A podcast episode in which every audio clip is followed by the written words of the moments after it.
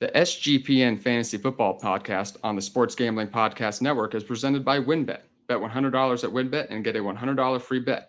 Head over to sportsgamblingpodcast.com/WynnBET. That's sportsgamblingpodcast.com/WYNNBET to claim your free bet today.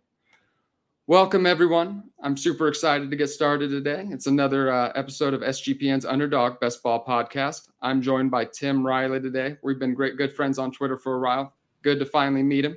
How you doing, my man? I'm doing good, bro. I just reeling back from that game last night, and yeah, I'm excited to get into it. Yeah, it's pretty wild. It was a crazy game. I'm a Chiefs fan, as some people who've listened to the show know. So I was on the edge of my seat a lot of the night. I felt like we got outplayed a little bit, but we came out with the win. The AFC West still goes through the Chiefs, so I'm super excited about that. But yeah, just like. You have some thoughts on the game. You want to start off with maybe some of the Chiefs. I know we were talking a little bit about the show. You wanted to talk about Clyde Edwards-Helaire a little bit. Yeah, just like a couple of first impressions from the game. The Chiefs are the Chargers are a real contender, but like you said, the road still goes through Kansas City. Patrick Mahomes is the best quarterback in the NFL still, and the Chargers just aren't quite there. They won the game. I feel like they played better than the Chiefs, but the Chiefs just have the experience. There's a couple players. Austin Eckler really stood out to me. He's not getting any goal line touches. What they do not want him to score the ball. He'll be all right in PPR formats, but I'm looking to sell him in all my fantasy leagues right now. Yeah, I it's been tough. I don't have Austin Eckler in any dynasty league, so I'm not like, oh my goodness, I'm buried with Austin Eckler. But this is kind of, just shows, if you are in dynasty leagues, that 26, 27-year-old time, that's when you should be getting out of a back. You want to get running backs in your first 4 to 5 years in the league. I'm not out on Eckler. Like, I did lean the wide receivers in the early part of the first round. I do have some Austin Eckler exposure in some best ball drafts. In the middle of the first round, sometimes maybe even slid in a little bit of the back first round. He had 18 PPR points last night. Of course, the goal line work's concerning. He's still going to be catching a lot of passes. He made some really good moves last night against the Chiefs. Our defense isn't great, but he did look fantastic. Made Willie Gay look silly, broke a tackle, and went about 20 yards with it. So, yeah, I think Austin Eckler's going to have some great games this year, but he's one of those guys who it doesn't appear like the Chargers want to give him a full workload so they can keep him healthy going into the season. I thought the Chiefs offense would look a little smoother last night. I think the kind of pressure got to him a little bit with the defensive ends. Our tackles aren't great. And the Chargers defense did play really well. I thought Patrick Mahomes was definitely limited. I'm just expecting a little bit more out of those wide receivers. Juju Smith-Schuster, out of Scantling. They just didn't make an impression until a lot later in the game. So I'm hoping that they develop a little bit more consistency. It's going to be tough if we're just relying on Travis Kelce every week. So hopefully they develop a little bit of chemistry. I'd like to get Mecole Hardman made some really nice plays. He's when you have a DFS lineup, throw some Mecole Hardman in there because he's gonna pop off a few times this year. He's not going to be someone who people are going to be jumping in to put in their lineups, but I think he's going to have a lot of big weeks. Hopefully Sky Moore gets a bit involved. Like you said, really excited about Clyde Edwards-Helaire, though. I've been really out on Clyde Edwards-Helaire. So it's definitely interesting to see him succeed. But I was so in to start off with. I was so I drafted him in early second round. Where were you drafting him in? Did you get him when he was coming in as a rookie? I didn't get a whole lot of him coming in as a rookie just because I was very high on, Jonathan Taylor and DeAndre Swift and not DeAndre Swift, but I didn't get a whole lot of them. It just wasn't in my my draft pick range.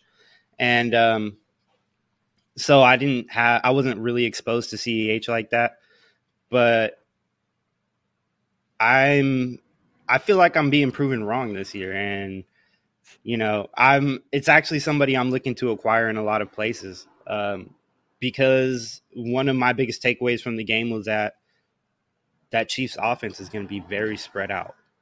They don't have a clear wide receiver one, or the Chargers secondary is just elite and shut down the receivers.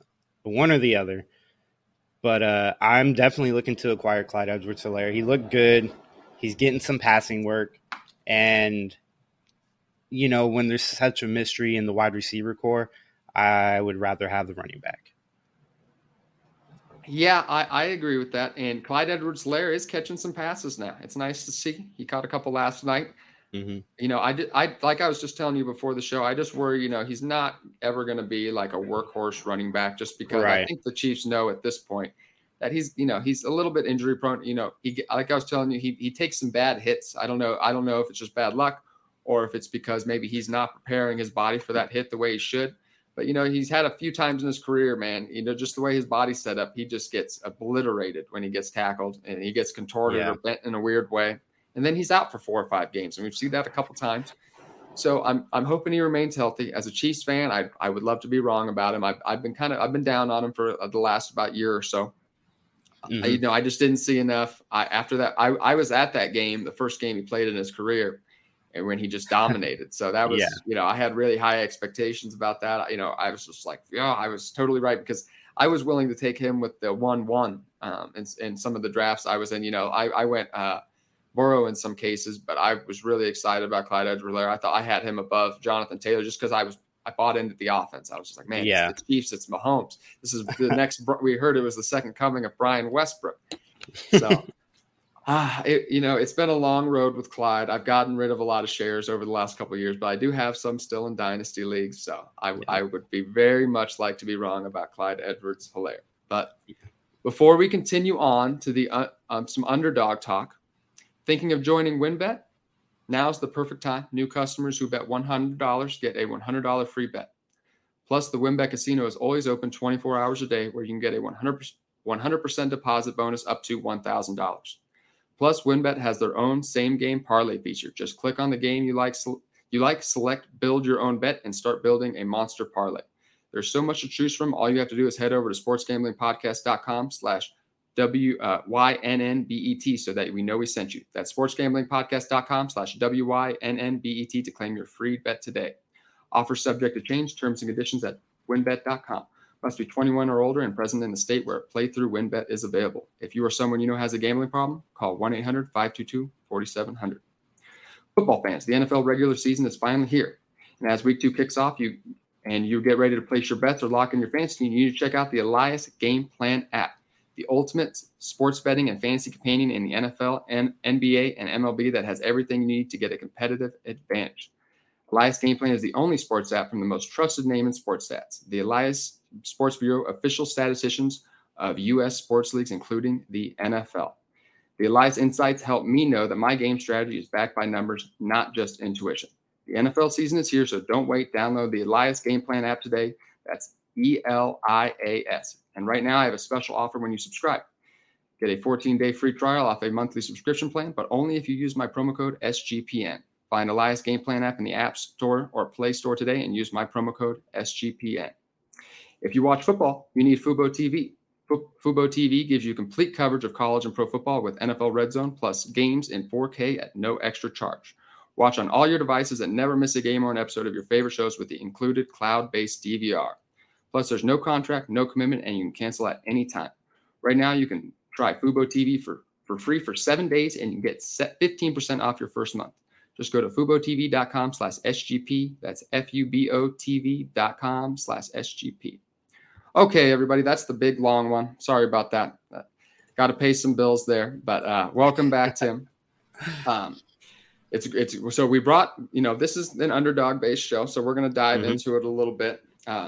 Underdog has a really unique format for kind of DFS. They keep their drafting where, on FanDuel and DraftKings, you have a little bit more of a, it's setting a budget.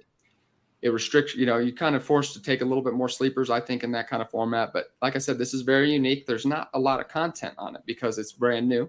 At least Underdog, they might have had it last year, but people are just getting really into Underdog. I'm seeing commercials on TV about Underdog now, which is super cool. But yeah, it's just a super unique format. Six round draft. You're drafting with 6 other people, so 36 players are drafted total. one quarterback, one tight end, two wide receiver, one running back, one flex. So it's a little bit shallower lineup, six players. Did you get? Yeah, I heard you got a chance to hop in some drafts this week. What are your initial impressions? Yeah, it's very top heavy. It's very fun. I mean, I'm a fan of auction drafts personally. Let me go get my guys. But this is, it's something new and different, and it's very fun. I would highly recommend it. Yeah, I put in like 3 teams for the Battle Royale this week, hoping to win some money. We'll see how it goes. I think I got a pretty decent chance, so. There you go. Yeah, like I said, it's just it's super. It's it's unique with the smaller lineups, you know, as opposed to like where, and I don't know, in DraftKings I want to say it's maybe like 8. About 8 players I want to say maybe that you're starting. I believe so. Is there some differences that you think maybe are come into play with these smaller lineups? One of the differences I've seen, especially with the running backs, is people are taking less chances. It's a lot more light running back. They're looking for the home run hit, and they're just pounding wide receivers. So that is the biggest thing I've noticed between it. How about you? You know, the smaller lineups are a little bit, unique. I don't think there is as need of a much to reach, because I think in DFS, you know, and a lot of them like the like FanDuel and DraftKings, you kind of, with the salary cap budget, you're restrained.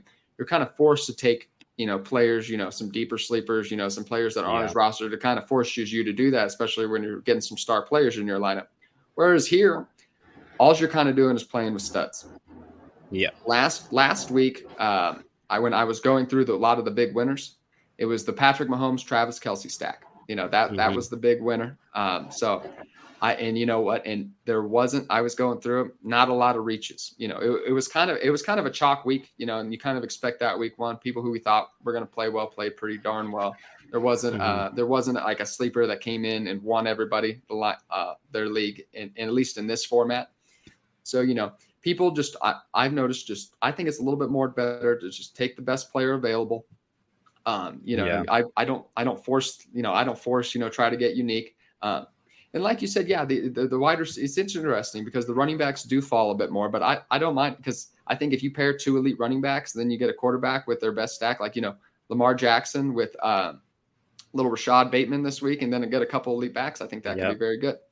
But like I said, very, very unique setup. Like with the drafting instead of the budget, like we were talking about. Do you think stacking is as important in this format? Personally, I'm not finding it as important, especially this week in particular, where, you know, there's no Jalen Hurts or AJ Brown. You know, the best stack available is Joe Burrow and Jamar Chase. And after that, it's not a whole lot that I'm liking except for, you know, Kupp and Matt Stafford. So I'm not finding it as important this week in particular. We'll see about next week and moving forward and how, you know, the drafts are shaping out, but not this week. I think so. You know, it's just not quite, you know, like, especially, I don't think, you know, I think you want to get a stack. I think ideally, you know, your quarterback, maybe you want to get their best wide receiver, you know, or their tight end. If it's Mark Andrews or Darren Waller for Derek Carr, but I don't think it's as necessity. I don't think a bring back is a necessity. Like I said, the winning lineups last week was like most of them had a single Travis Kelce, Patrick Mahomes stack, and then kind of just great players around him. So this week, you know, I was kind of doing double stacks last week. I was trying to do a bring back. So I was, you know, I would have like 4 or 5 players in the same game. I don't think it's not impossible, but I don't think I'm going to try to do that as much this week. I'm just going to try to get a good stack and then try to get some great players around him. So like I was saying, the bring back, I don't think is as important either. If you have some, when you were going through, did you notice some guys going later in drafts that might be a really good value? Some guys slipping a little bit. There's a couple of guys that I really like. CMC is going at the end of the first round. I think him and Saquon could both go off this week. And so Saquon's going around the 4th pick, I believe. But I think that's about at value. But CMC at the end of the first is great. Michael Thomas in the sixth round. I've seen him go in the fifth round once, but that's a little bit of a reach, I think. I think he's going to go full percent. He's going to get the, 95% snap share this week. He got 60 last week, and he still put up great numbers. And so that's another player I'm looking at. I like this. Yo, go ahead. Finish up. I got one more, and that's Antonio Gibson. He's pretty much going undrafted. I like him as the last pick, the sixth-round pick. He's got RB1 potential. We've seen it last week. He's the 10th running back on the week. As long as Brian Robinson is out, I'm all for Antonio Gibson in that flex spot.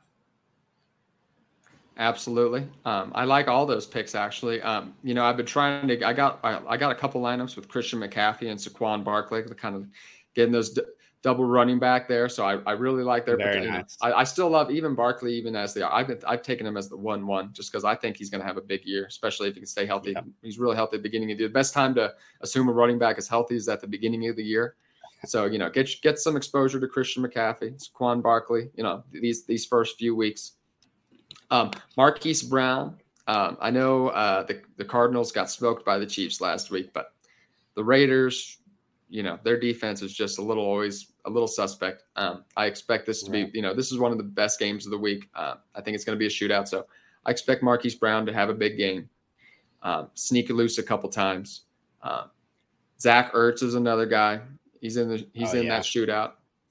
Especially, that was a horrible week one for tight ends. I thought it was just like, man, it was just once again, I saw a lot of analysts talk about how we were this tight end group, like, oh man, this looks good this year. Like, I think we got some deep. Nah, it's just, this is how it always ends up.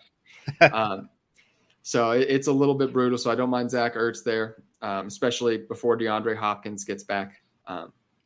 And Cordell Patterson too. He had a great, like I said, this is a guy that I think you want to, get some exposure to. I think he's going to have some big weeks at the beginning of the year. As older running backs tend to do, he might end up fading a little bit towards the end of the year. But I think, I think he's going to have some big games. So I'm excited about getting him in probably that fifth, kind of sixth round.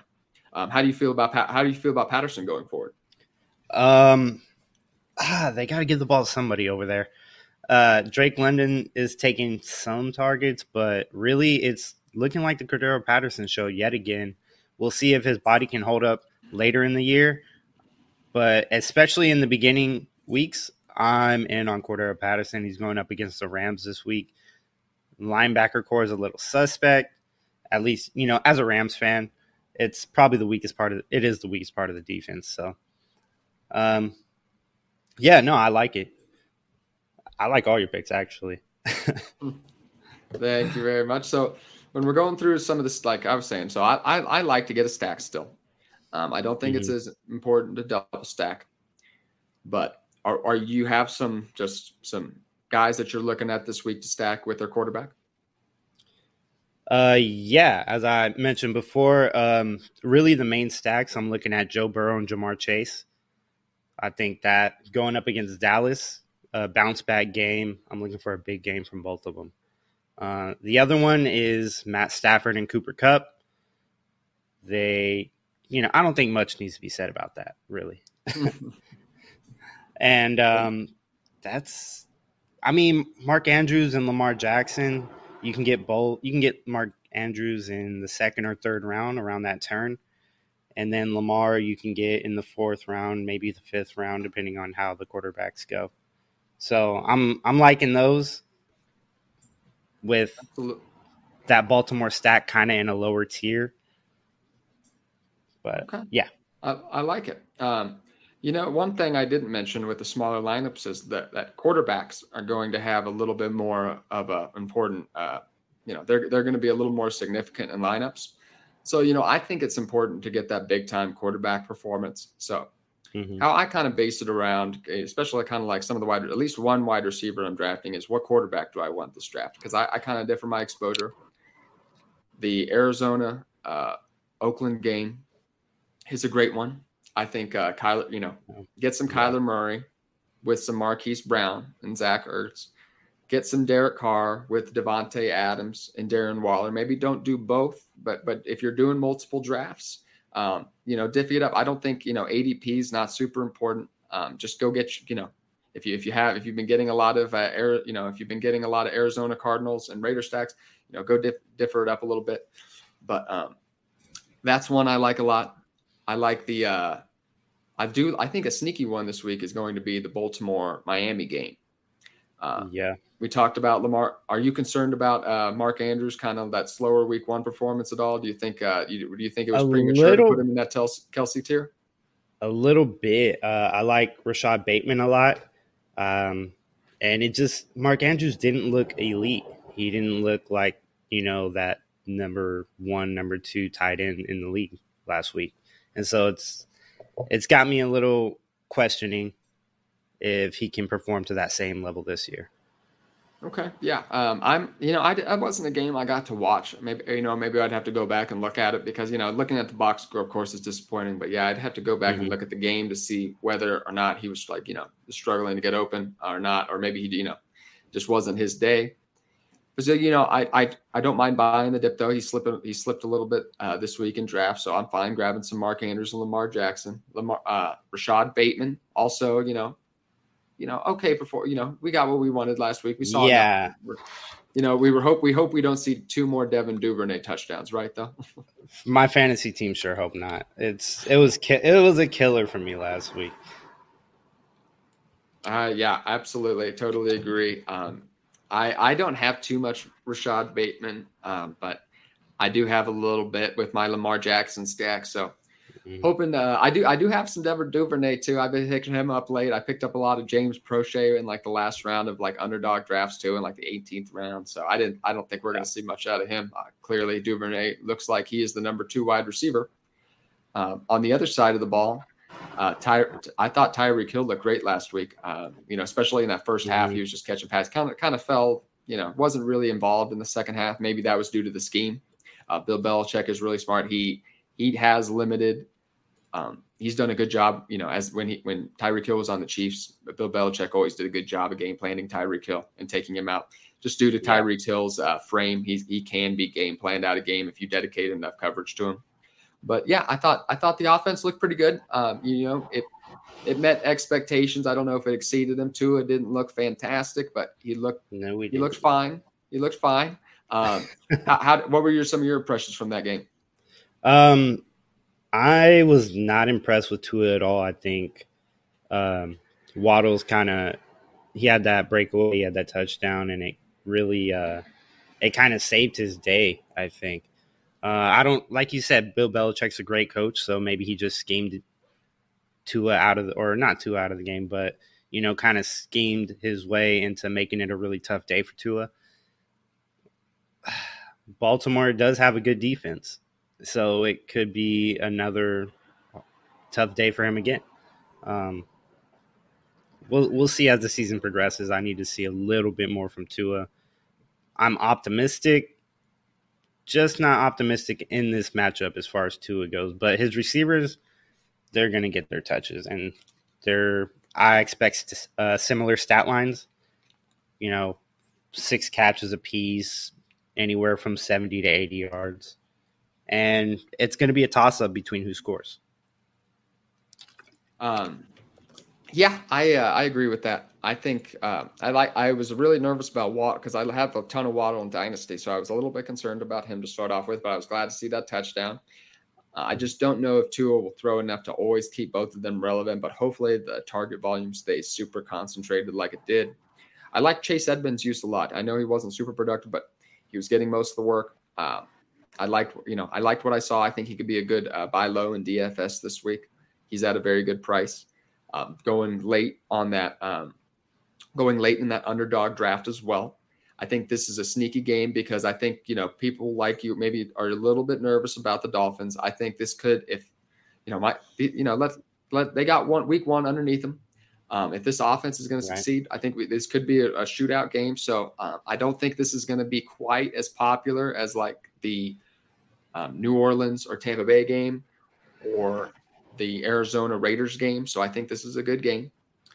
Before we dive into the next one, though, No House Advantage is changing the game by offering the most dynamic fantasy sports platform available today.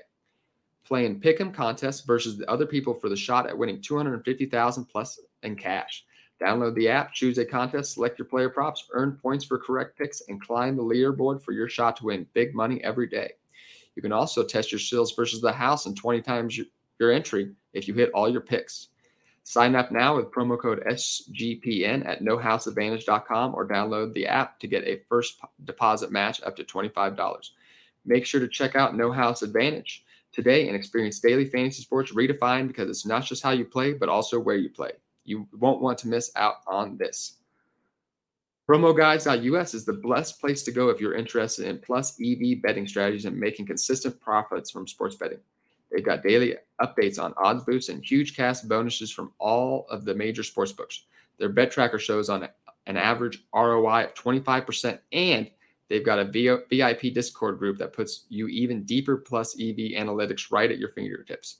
I got to say, we've been looking at their daily promo updates, and they are some of the most informative in the game.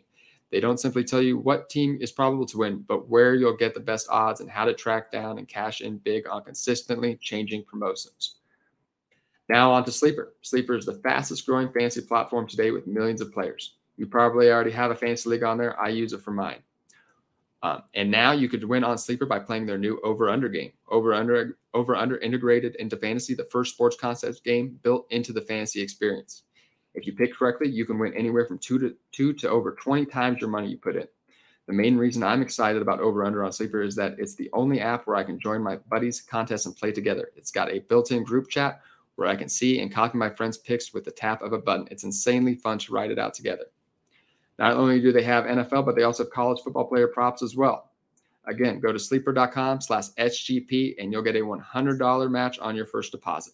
Terms and conditions apply. See Sleeper's terms of use for details. Okay, and we're back. Another long promo. Appreciate you bearing with us. Going on to some other ones. Another one I really like is the Tampa Bay New Orleans game. Now I'm a little nervous about Tampa Bay. Tom Brady took pressure like he doesn't like at this stage in his career. You know, it came right up the middle, like we were worth it, like we saw it could when the guards went down, and they've had a lot of interior offensive line issues. Did you have some impressions from that first game from Tampa Bay? I like Lenny. I don't think Tom Brady's going to throw as much. He only had 27 pass attempts, I believe. And, you know, that bodes well for Tampa, or that bodes well for the running back room. Rachaad White isn't going to eat into Lenny's workload a whole lot. The Cowboys are a disaster. They'll go as far as the defense takes them. I'm not trusting a whole lot in that offense.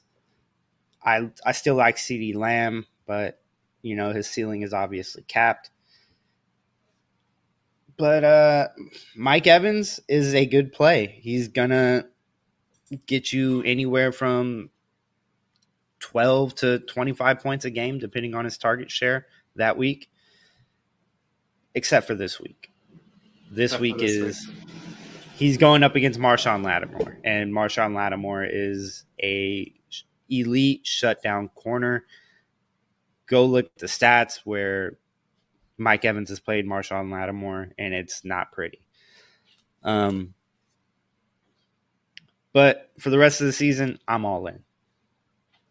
You know, I'm not shying away from it. You know, I know what he's done to Mike Evans in the past, but you know, I'm always that guy. Just like, I think this game's going to be the game. So I'm ignoring that. I think Mike Evans, just because out of necessity, I think Mike Evans is going to be a good play this week.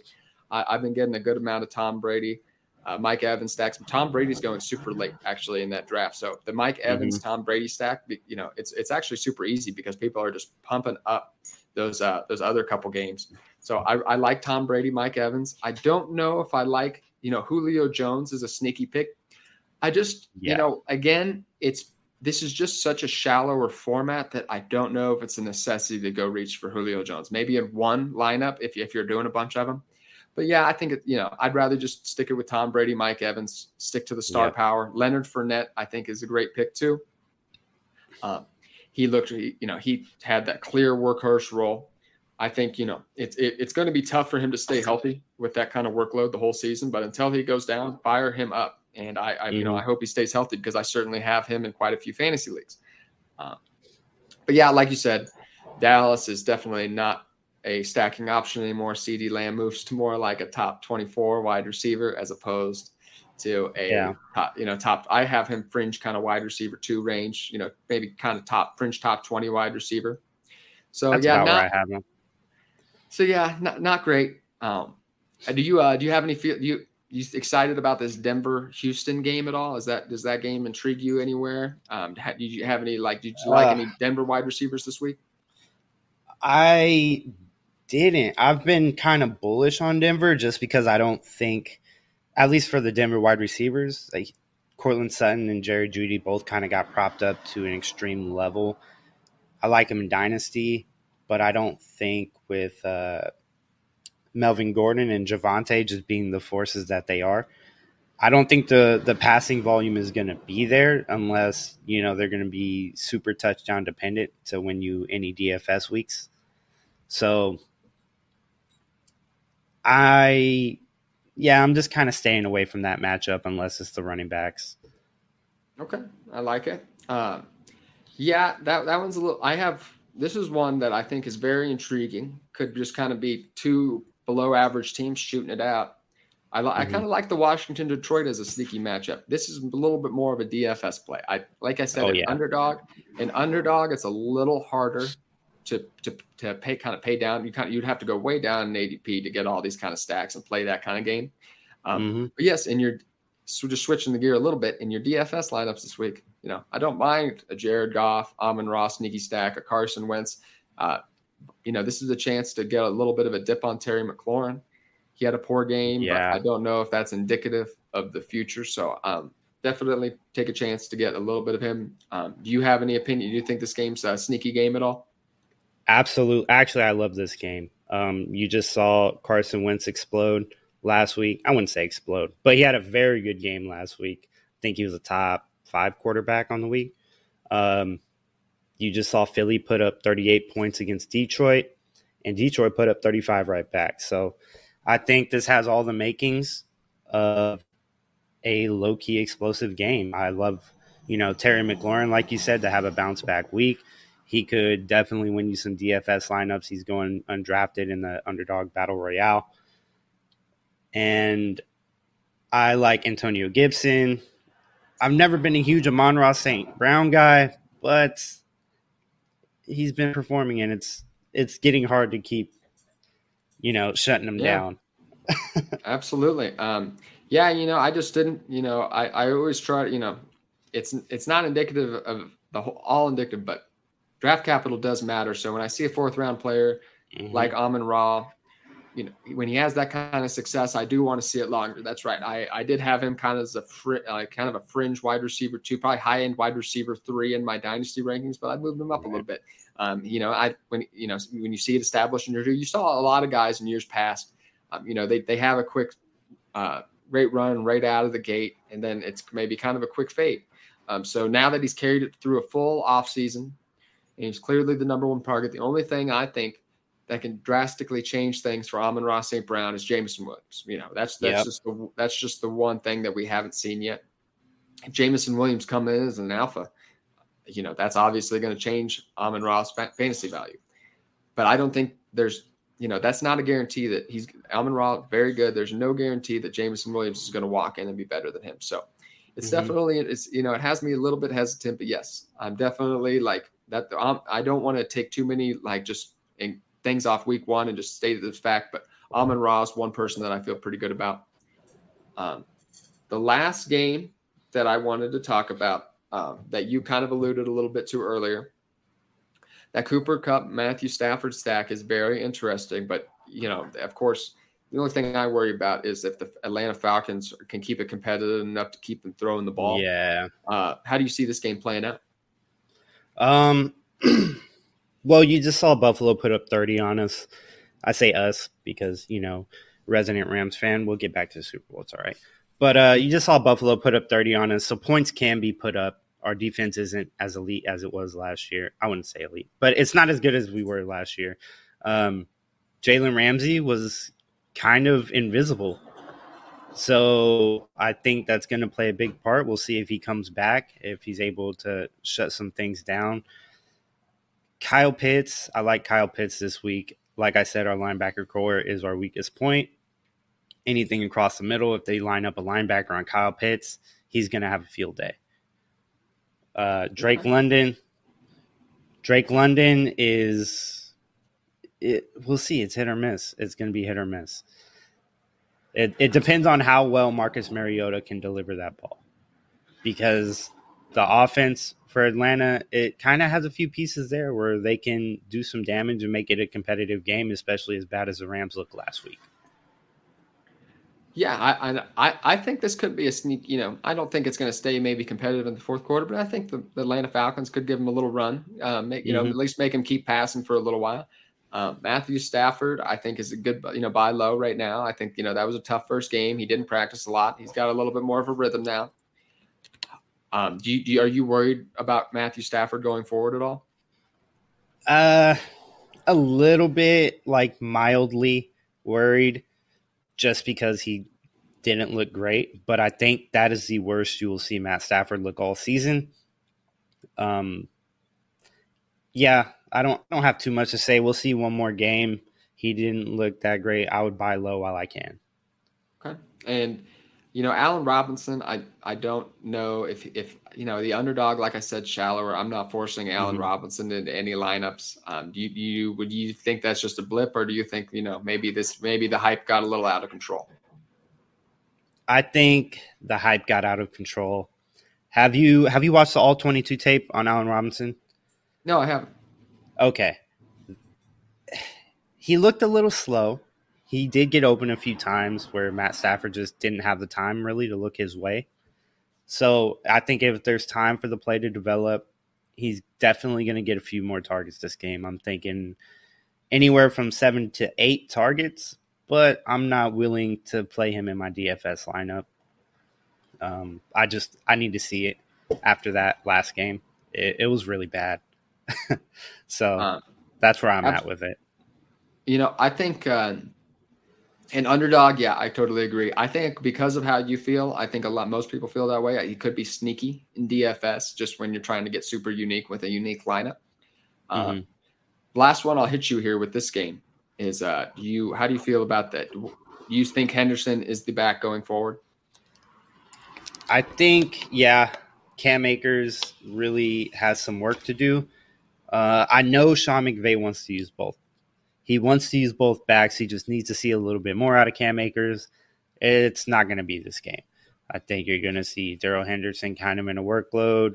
I don't think he'll be super efficient, so somewhere around RB15 is what I'm looking at for Daryl Henderson.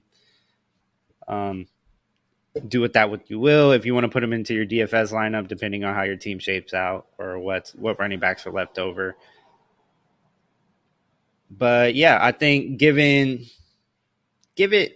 4 more games or so, and then they'll start working Cam Akers back into that lineup more solidly and make it a more true 50-50 split, because that's what I believe Sean McVay wants to do.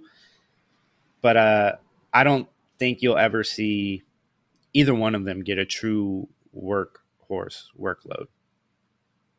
Yeah, I agree with that. That's why if you're putting in a bunch of lineups, maybe grab Henderson with your last pick. Other than that, I'm just mainly looking at Kupp and Stafford in the underdog lineups when I'm trying to do a stack. I'm jumping on the other side of the ball. I mentioned earlier I like Patterson a lot in that 5th, 6th round. I think you could provide really good value there. I think he's very this is as healthy as you're going to get a 30-year-old back, so I like that. Drake London, I think, is a good DFS play on DraftKings or FanDuel. I don't think it's going to – you don't need to reach that much in underdog just because of these shallower lineups. I think, I think it could be his best case scenario is similar to last week. You just hope he scores a touchdown with that. Kyle Pitts, again, I'm just – if he's falling pretty late, I'm grabbing a little bit of Kyle Pitts, but again, I figured this offense might hold him back a little bit. The talent is obvious, dynasty leagues, he's worth just as much as he was before. But yeah, I'm just worried that he's not going to be that difference maker that people drafted him to be, unfortunately. How do you feel about Kyle Pitts going forward? Are you think this is a buy low time? I think it is a buy low time. Well, we'll see how he comes out this week. I do think it's a buy low time.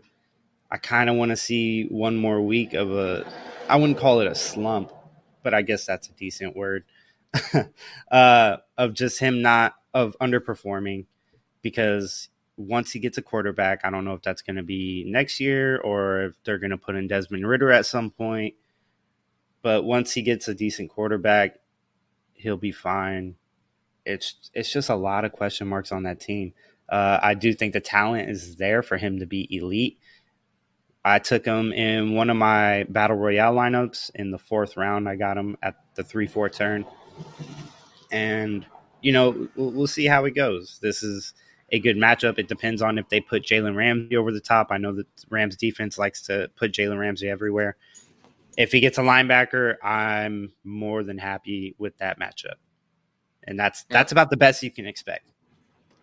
Absolutely. So yeah, those are some of the favorite game stacks. Look for some of those high scoring games and get a quarterback and one of those wide receivers or tight ends. Then I think it's important just to draft the best player available. We're going to switch gears, go to some polarizing players. But first, I'm going to do my last round of ad reads. Introducing RYP BIP, a brand new subscription service for Run Your Pool that helps you get an extra edge against the books, plus exclusive access to real money pools. Entry to our exclusive Week 1 and Week 2 pools with guaranteed $5,000 payouts, as well as our season-long pool with a guaranteed $100K payout. Get access to inclusive data to help you with your weekly game picks, premium content like in-depth guides for how to dominate your pools, and exclusive swag. The top line here is that if you're a serious sports fan, use codes SGPNVIP at runyourpool.com/VIP and get 50% off your first month of Run Your Pool VIP. That's code SGPNVIP at runyourpool.com/VIP. OddsTrader is a place to compare odds from all major sportsbooks. You can also compare the different sign-up codes and promotions from sportsbooks to get the best deal. The app also provides player statistics, key game statistics, injury reports, and projected game day weather for bettors to make the most informed bets possible. Some of these key points and features include handicapping, play-by-play updates, live scores and bet tracking, player statistics, and the bet tracker allows you to keep records of all your games and betting activity. Go to oddstrader.com/bluewire. OddsTrader, the #1 site for all your game day bets. Okay. Jumping back in, we're going to finish up the show with just some of the more polarizing players that maybe, week one made us just feel a little bit nervous, or maybe they had a great week one. And now we're looking at maybe whether to put them in our lineups and, whether they are going to exceed our expectations going forward. So, going first, I know we touched on it a little bit, but so Daryl Henderson, your final takes from this week. How do you see him going forward? I like it. I like him a lot. He had an 80% snap share. He had an 85% opportunity share. That's, all touches to running backs. He had 85% of them, 13 carries, 5 targets. He looked very efficient. He looked really good. And he's somebody I am confident putting in my lineups moving forward. I like it. If you just had to put, I know maybe you haven't done a rankings update for the rest of the season, but just ballpark, where would you think he would, if you were doing a draft again today, where would you put him in the running back rankings? I would put him probably as a mid RB2. That's about where I have him. He is a part of the Rams offense. He's getting the touches. It's not like he can't catch the ball, with 5 targets last week. And yeah, he can definitely have some boom weeks where he finishes in the top 8 or so. I like it. I have him as a mid RB2, kind of, maybe like around 20, just because I'm a little bit nervous about his health. Whether this is going to stay, I'd like to see a little bit more. But yes, this is a guy who could way exceed those expectations if he stays in that workhorse role for the Rams. Trey Lance had a rough game, but it was very poor weather conditions. It was extremely sloppy in Chicago. Is there anything to take away from this game, or is it just, hey, it was a bad weather? Hey, Trey Lance looked pretty good running the ball. That's the biggest takeaway I have. I'll give him that one pass and, you know, lock and load him right back up as a fringe QB1 this week. And, you know, we'll see how it goes. He had 13 carries for 54 yards, which is elite for a quarterback. I'm not taking away too much. I wasn't like super, like I didn't have, I like Trey Lance. I wasn't as in love with him as some other analysts.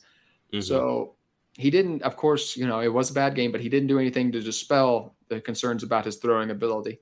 So, you know, if people are still willing just to completely pay the same price, you know, in dynasty leagues, I'm not afraid to sell Trey Lance and, you know, as the top 9 quarterback that he's being ranked as. In season formats, he has a ton of high potential. I don't love that they kept Jimmy G, not because of us talking about it. I don't think, you know, I think these are grown men. They don't care about the media. But just, you know, because people won in that locker room with Jimmy Garoppolo, and now this puts some pressure on him. If it's 2 or 3 games from now and you don't see Trey Lance improve, you know, there's going to be guys in that locker room who are wondering why aren't we playing Jimmy? Like, you know what I mean? We have a great team. Let's go win. So I'm just a little bit nervous. You know, it's all full steam ahead for me. I wouldn't panic, but you know, if you were a little bit nervous before and you can sell them for the same price as you could before week 1, that would be something I would consider.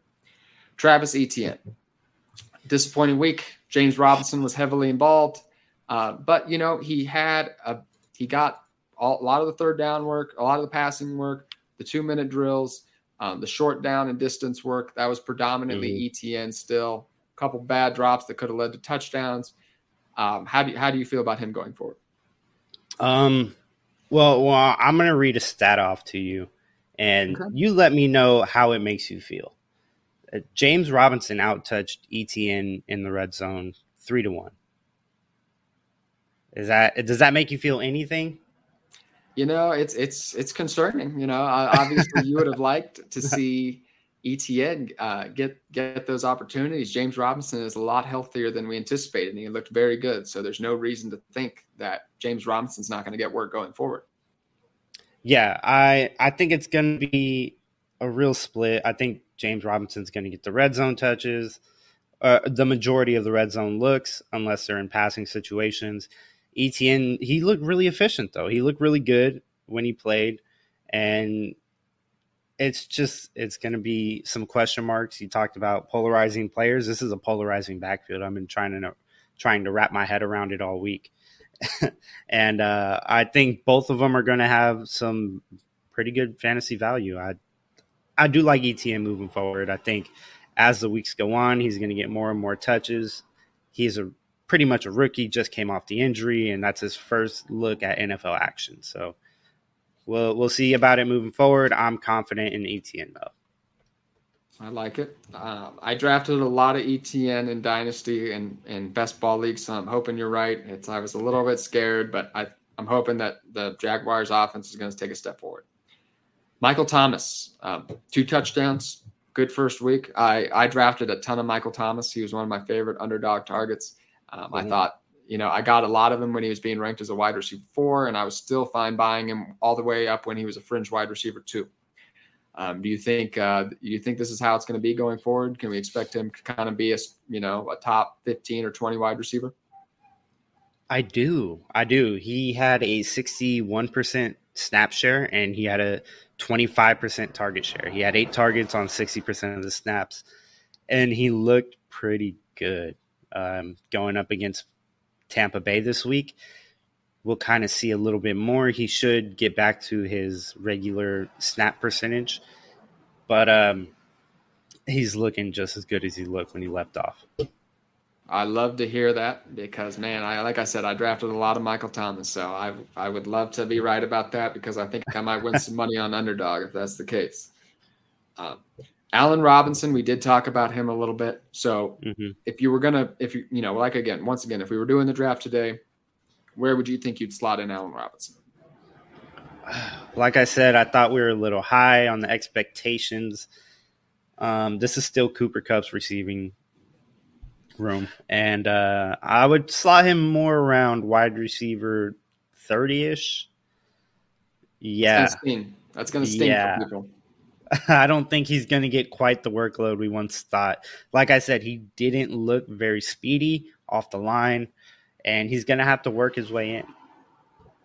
Yeah, that's going to sting. I did get some Allen Robinson in the fourth round of Underdog, and that's not looking great right now. And it's the only thing that's worse than him at fourth round is Cam Akers in the fourth round in some leagues earlier in the summer. So not looking great. I would say I maybe am a little bit more optimistic. I'd put him maybe around wide receiver 25, 26, 27, but I'm around the same area. CeeDee Lamb, I told you, I think I'd put him more as a fringe, kind of maybe like a top 20 wide receiver, maybe kind of like in that DK Metcalf, just like held back by his quarterback, but still does elite things when he does get a chance to get the ball. Where does he slot in for you? I got to agree with you on that one. Somewhere in that fringe wide receiver 2 category. I think he had 11 targets, if I'm not mistaken. Yeah, he had 11 targets last week, 2 receptions. So the volume is going to be there for him. It's just on him to capitalize, and we're going to see how elite of a player he is. Even with the backup quarterback, he's going to get his looks. So wide receiver 20 range seems like a good fit for him. Okay. Going on to the next one. I have Kyler Murray here. I'm a little bit nervous about. I think he's going to have a good week this week. I'm nervous going forward, though. The offensive line didn't look great. He didn't have a great chemistry. Greg Dortch is catching passes. I don't love that. He didn't have Zach Ertz and Marquise Brown were kind of slow to come on during the game. Mm-hmm. So the offense and the Chiefs' defense is not great. So it gave me a little bit of concern. How do you feel? Major question marks. He was 7th in deep ball accuracy, so I guess that's a bright spot, but he's going to have to perform. You're a Chiefs fan. How good is the Chiefs defense? Is it not enough? That great. Yeah. Not that great. So, we'll see moving forward, but Kyler Murray is not somebody I'm comfortable with in my lineups for DFS, at least. Absolutely. I like him in week 2. Like I said, that might not be the case going forward. That's just because I think the Raiders' defense is kind of like the Chiefs. It's going to be, they're going to be able to put pressure on, but I think they'll probably get burned a lot.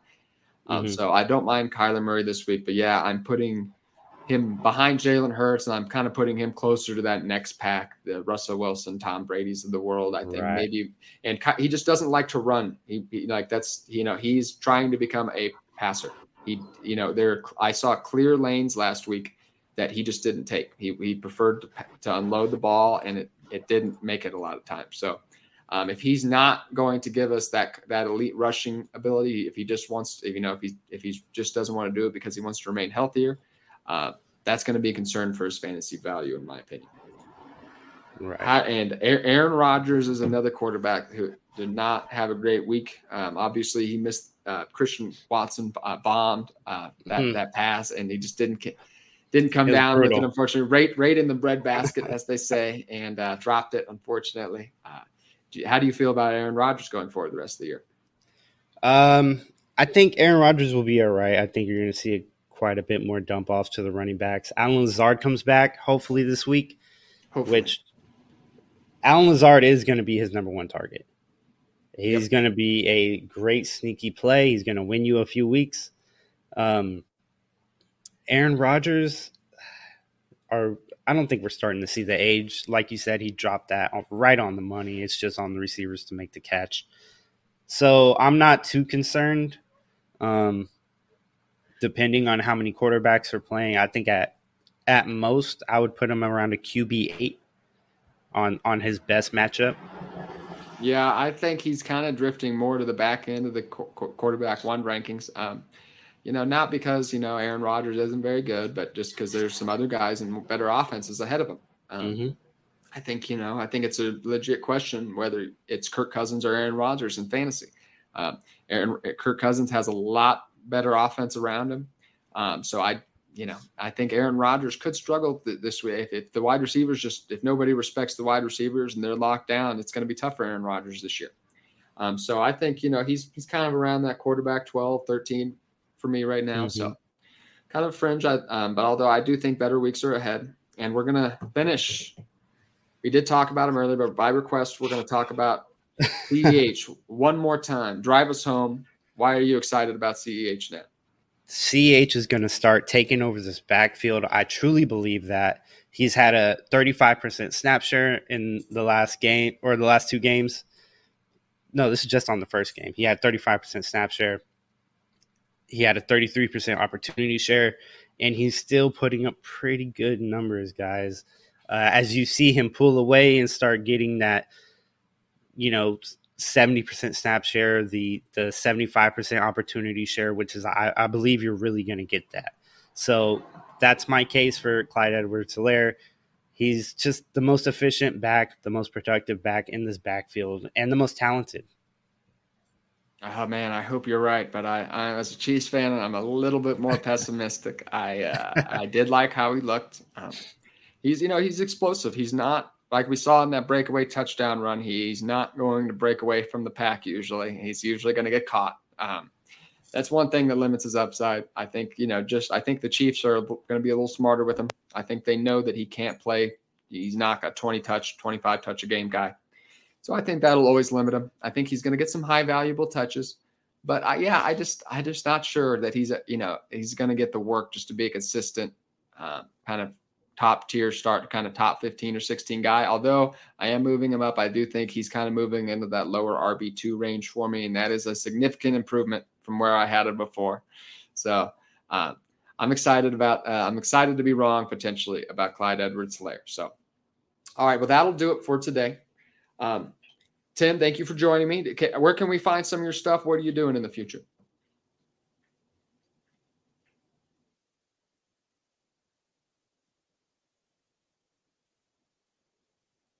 Uh-oh, Tim, we might have lost you.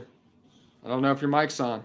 Oh, there you go. Now we're back. All right.